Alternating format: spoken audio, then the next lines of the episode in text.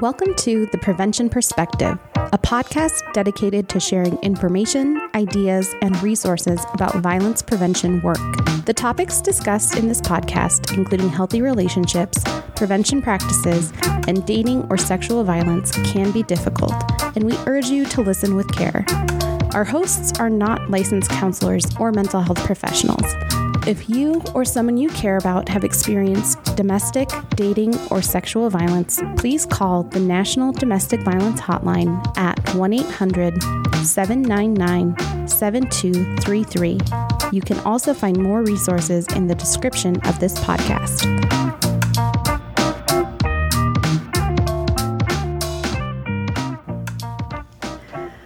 Welcome, everyone, to another episode of the Prevention Perspective. I am your host, Tracy DeMarcus, here in the studio with my lovely coworker, um, Shannon Montano. I'm so excited to have you in studio with us today. Welcome, Shannon.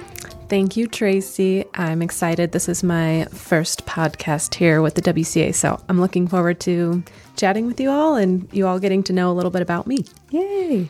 Um, so, do you want to start with that? Do you just want to tell us a little bit about you and um, kind of how you found your way into this position at the WCA? Yeah, totally. So, I am originally from Albuquerque, New Mexico, and moved up to Idaho in about 2012 and kind of worked around at different jobs and positions and then found myself kind of working in the youth sector um, coaching climbing and mentoring and things like that and i wanted to expand on that in a way that felt very meaningful to myself and my community and i happened to come upon the WCA. A good friend of mine mentioned this position she thought I would be good for. And I looked into it and immediately thought, I want that. So the position is with the prevention program here at WCA. So we go into groups and schools and we talk about how to have healthy relationships. So I think that is just such an important part of anyone's development. And of course, I just love to feel youthful, hang out with kids, be be like them as much as I can. So I thought it would be a good way to use my mentorship skills. Cool. Um, well, we're so excited to have you as a part of the WCA team um, and myself specifically on our prevention program. Um, but I'm curious to know if you have like a a why, why you took the job at WCA, why you decided to leave the kind of youth coaching world um, to come into more of a social um, service organization. Um, yeah. Yeah, that is a great question. I think about that a lot myself, so I don't know if I have an exact answer, but a lot of it I think has to do with wanting to leave something behind in my community that I know I can be proud of and something that might change someone's perspective at some point. Mm-hmm. So I think a lot about what I want to accomplish, what are goals of mine in life, which sounds very broad. So I think of it in ways some people want to be rich and famous is your very popular kind of mm. thing. Mine is if I can leave this world knowing that I have bettered someone's life, I would find that a huge accomplishment. So that is kind of a big part is, of me going into work like this is how can I make better for someone, even just one person. Hopefully many, mm-hmm. that would be ideal. Right. But just one will be will be important. So I think that's a big big goal of mine is enacting change on my community in a meaningful way. Even after I'm gone, it'll persist potentially. Definitely. Yeah, so like leaving that legacy of positive influence in the community. That's awesome. Um, well, I'm so excited to chat more with you. Um, we're going to take a really quick break and then come back and talk with Shannon about a couple of really important um, kind of months that we're observing right now. Um, Hispanic Heritage Month, um, which also can be known as Hispanic or Latinx Heritage Month um, and Domestic Violence Awareness Month starting in October. So we're going to start talking about kind of all of those intersections uh, in the next segment. So stick around.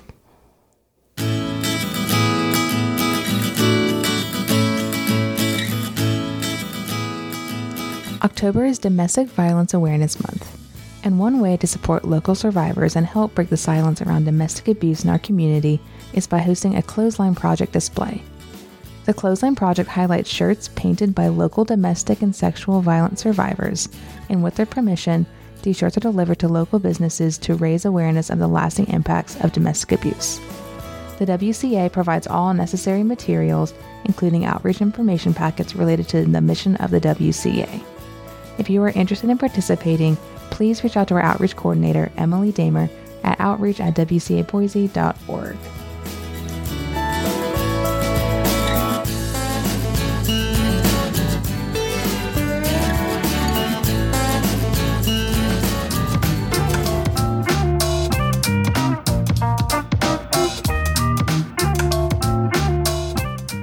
Welcome back, everyone, to Prevention Perspective. Um, I am Tracy here in the studio with Shannon.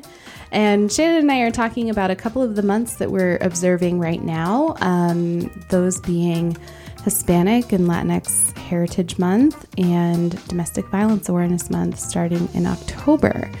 Um, so, Shannon, do you want to just uh, really quickly? I know that you have a connection to this. I know that you um, this is a part of your identity. Do you want to explain a little bit about that first before we get into it? Yeah, absolutely. So, for myself, it's a little fun, winding story as far as how I come to identify myself. Um, but the kind of quick and dirty of it all is that um, hang on, can I say quick and dirty? Sure. Okay. Sorry, now we're here. I just realized that might not be a very great. Um, so the kind of short version is I identify as Chicana. So, what that means is someone who was born in the US and family has been born in the US as well. And we observe Mexican culture and heritage. That is kind of a part of our community and our family and our language, um, but never having lived in Mexico. Um, and a lot of my family, that's been that's been where we've been for a really long time. I think uh, my brother Dominic was able to do some research as to our family tree, and he was able to get um, trace our matrilineal line back to New Mexico in the early 1700s. So we've been kind of in that area for for at least that amount of time.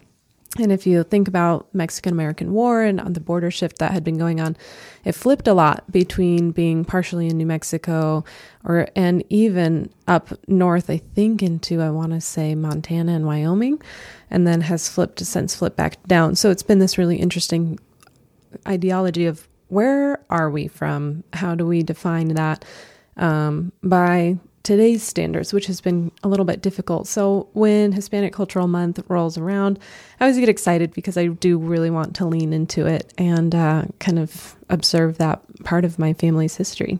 Definitely. Well, thank you for sharing that. I think it's such an interesting um, story and so cool that you can trace your lineage back that far.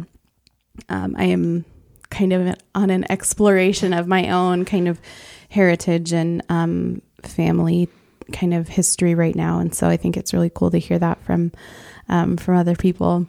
Um, so I'm curious. Obviously, like this is the prevention perspective um, podcast, and what we talk about is all prevention related. Um, but I'm curious to know what you think the importance in terms of cultural um, reflection in prevention work. You've been doing prevention with us for a little bit of time now, and I'm just curious to know how you think that cultural identity connects to violence prevention um, and how we can do that well and how we can do that better.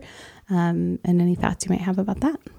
Yeah, that's great. That's interesting. I, the, as you were speaking, kind of the first thing that came to mind was this idea in in the Latinx culture or Hispanic culture of machismo, which I'm sure we've all heard of, even if you don't observe that Mexican culture in your own life. Um, but it has a lot to do with that acting tough and being being like in a leadership role. This is a lot for Latino men um, that have experienced that growing up with their own families and their own parents or uncles or have you. And it not only affects them, but it affects the women in the community as well, and really anyone. So it's these falling into these gender roles that we've been told to have for all of our lives. And then once we kind of start to really dissect that and think about that, what our roles are, are they necessary for, um, for our progression as people or in our community, and how that might fit into the prevention side of things. So I think it would be along the lines of, okay, if I'm here as a person, however I identify, how is machismo going to affect me? Am I going to need to fit into these gender roles? Am I going to need to be do what has been told of me for all these years? Um, and it's just kind of challenging that social norm that we've grown up with. That is to say, this idea of machismo is not bad or wrong. Um, it's just something that we've all grown up with. I'm sure you can talk to a lot of Latinx families or communities or young people, whoever that have just kind of had this ideology of machismo uh, in their in their main like time growing up. For example, I do remember when we'd be young at home, my dad's working on, we were building a deck, right? And I really wanted to help.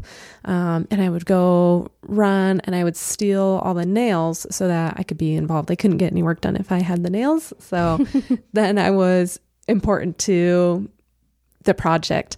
Um, but eventually I always had to give the nails back. My brothers would go help the deck and I had to go inside and help my mom with the cooking and cleaning.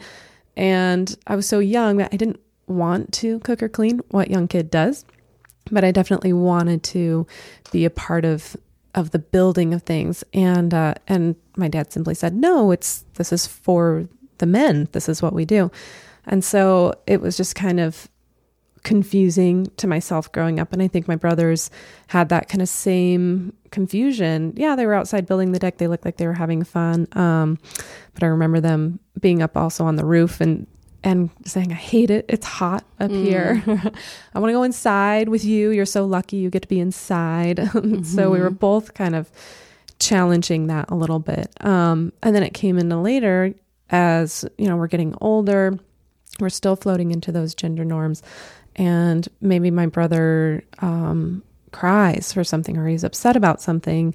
And there's definitely this don't cry kind of thing. Mm. But as the female in my family, I could cry right. all I wanted. That was normal.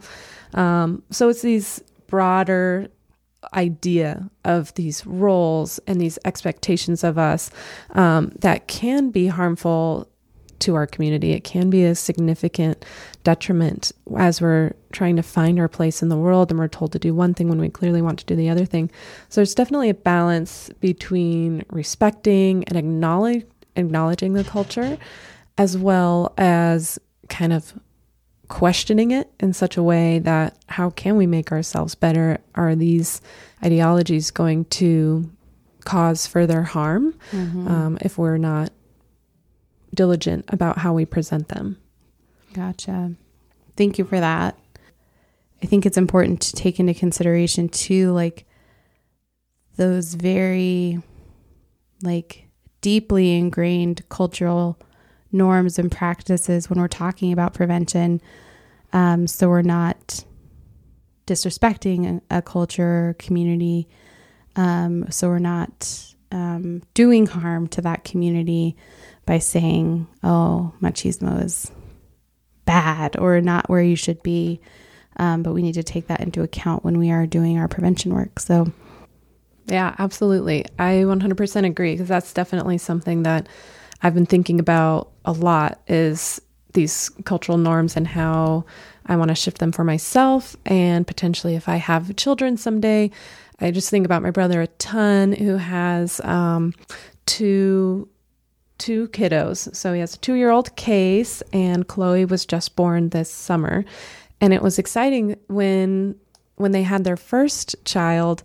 I really wanted him to have a girl, as if it were up to me.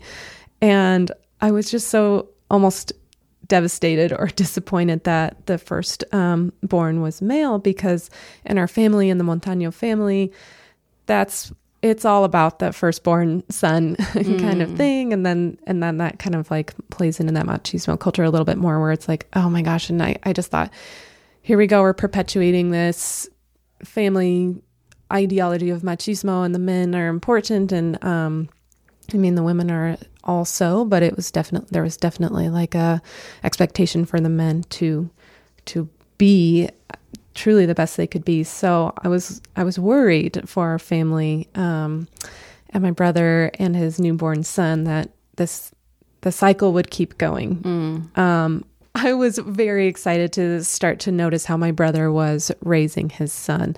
Um, he was always so sweet about having him, you know, if Case was crying, he would just go up to him, like gently wipe the tears away from his cheek and give him just affirming words and positivities and and he let him cry it was just really sweet to see that um, for the first time and as well as when we would interact like if i were to show up um, at the house and we're hanging out and i would wave to case and you know it wasn't expected that i go up to him and give him a hug or that you know we have any kind of physical contact because he wasn't ready for that but mm. growing up that was definitely something we had to do. We always had to go like give our aunties a kiss. Um, and that was normal. So now, as it's kind of shifting around, there's definitely some ways that my brother is redefining machismo, how I, as an aunt, can redefine machismo um, for him as well by being a, a positive female role model in his life. So I'm really looking forward to that. And I can't wait until Chloe gets a little bit older. We can have some nice talks regarding our our femininity mm. and how we fit in machismo and and we can absorb it too, right? We can yeah. have ownership in that ideology as well. Well, thank you very much, Shannon, for all of that um, awesome information and and being able to be open and, and vulnerable and talking about your family. Um, I really appreciate hearing that perspective. Um, we're going to take a quick break and then come back uh, with Shannon talking some more about specifically how Hispanic and Latinx communities are impacted by domestic violence and um, and what we can do to hopefully prevent that. So, stay tuned.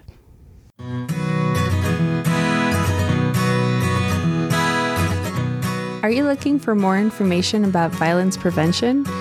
Whether you're a domestic violence service provider, educator, or parent, you can find more resources on our website at wcaboise.org. You will find lessons, videos, conversation guides, shareable social media content, and more all in one place. Resources will be added regularly, so make sure to keep checking back for updates.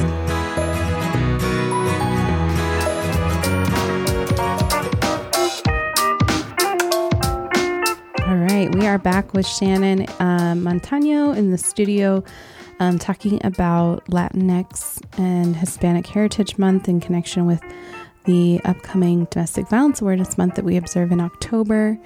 Um, and so, Shannon, I first just want to kind of start off this little segment with like, how, what do we know about how um, Hispanic and Latinx folks are experiencing domestic violence? What does that look like? Um, in comparison to like the larger population. Right. So there is this wonderful website that I've been gleaning um, for the past few weeks, just looking at all of this. So interesting. I would encourage you all to go to Esperanza United. Um, and they have tons of facts and resources in both Spanish language and English. And it's been a really a kind of helpful tool. So what they had mentioned on their website is that one in three Latinas have experienced domestic violence in their lifetime, which is, yeah, that's pretty, that's a pretty startling statistic. If you even just are walking down the street in some area and just count three people, um, at least one of them has experienced domestic violence. And then 50% of these Latinas who experience abuse never report it. So there's a lot of kind of things that can go along with that as far as not reporting or having some kind of fear. Um, it is difficult. This is just common with any kind of domestic violence and in a partner relationship. It is difficult to report. It's difficult to leave. There's a ton of factors. Mm. And I think communities of color um, experience quite a few of those and even more, especially in kind of in that immigration um, kind of sector of everything. So that's sure. that plays a big role. Is that fear of deportation for a lot of immigrant um, Latinos, Latinos, anyone Latinx community is very is very powerful, um, and it's also used as a control mechanism, right? So one of the partners uh, in the relationship could use deportation or threat of deportation as a means of maintaining power or control in the relationship, which is that kind of very typical um, definition of of domestic violence or um, abuse. Abuse. Thank yeah. you. That definition of abuse is that maintaining that control, and using immigration is definitely definitely one of the ways. Um, that brings up an interesting thought, kind of this theory called the immigrant paradox. So, we're thinking about immigration and how it's affected in our Latinx community and how that then relates to domestic violence. So, the immigration, the immigrant paradox mentions that uh, rates of um, partner violence were lower for Mexican immigrants than for persons of Mexican descent born in the United States. So, people who are coming from Mexico, let's, as in this example, have those lower rates of partner violence. And those people who are born in the States were noticing higher rates. That might have to do with assimilation, right? So, people who are born in Mexico migrate here they know their identity, right? They have that to really lean back on. Mm. I am Mexican. I am from Mexico. My values are strong. My traditions are strong. Whereas those who are born in the US, there might be more of an idea to assimilate um, and not have that identity as strongly rooted.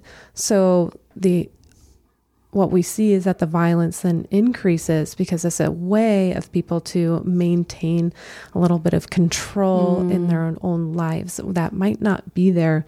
Um, maybe they don't have as strong an identity, or their family might also be have, facing these challenges of what it's like to be an American, what it's like to be a Mexican, and where do I fit in the whole things of thing. The whole, where do I fit in in all of this? That's really interesting. I've never heard of that um, theory before, the immigrant paradox. And I'm, I mean, just again, thinking like the larger picture of things when we think about how identity plays a factor in violence prevention, it does seem like there's a direct link between having a strong, positive cultural identity and experiencing less violence which is really interesting to me, especially when we're thinking about um, the different communities that we work with and things like um, that's just not something I've ever I've ever thought about before.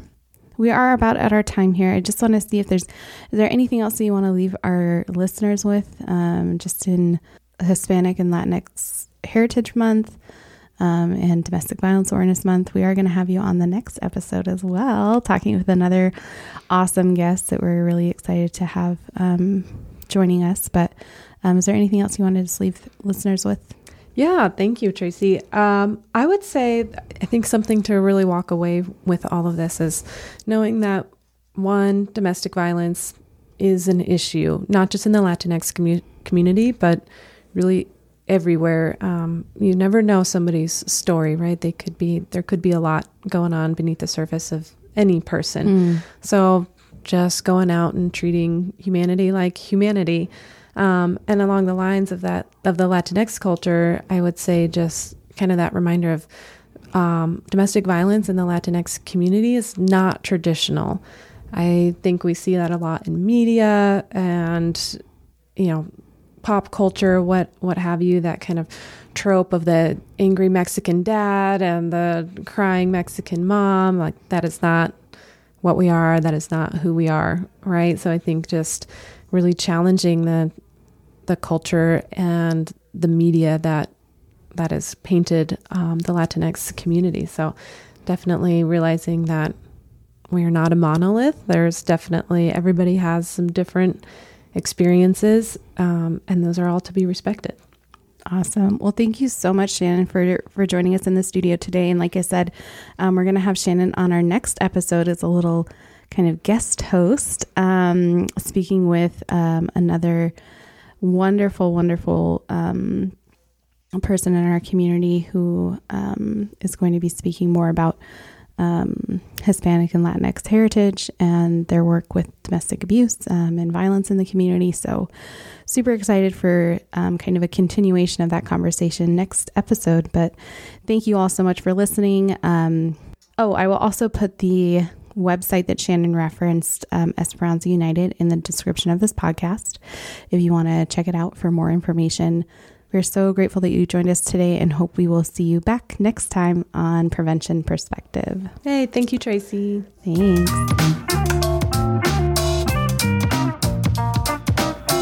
Thank you for listening to this episode of The Prevention Perspective. Again, if you or someone you know has experienced domestic, dating, or sexual violence, please call the National Domestic Violence Hotline at 1 800 799 7233. Or you can call the WCA's 24 hour hotline at 208 343 7025. Don't forget to follow us on social media at WCA underscore Boise and WCA Youth Reps. If you have any suggestions for topics you would like us to cover or get more information about anything you heard on today's episode, contact us through the email provided in the description of the podcast.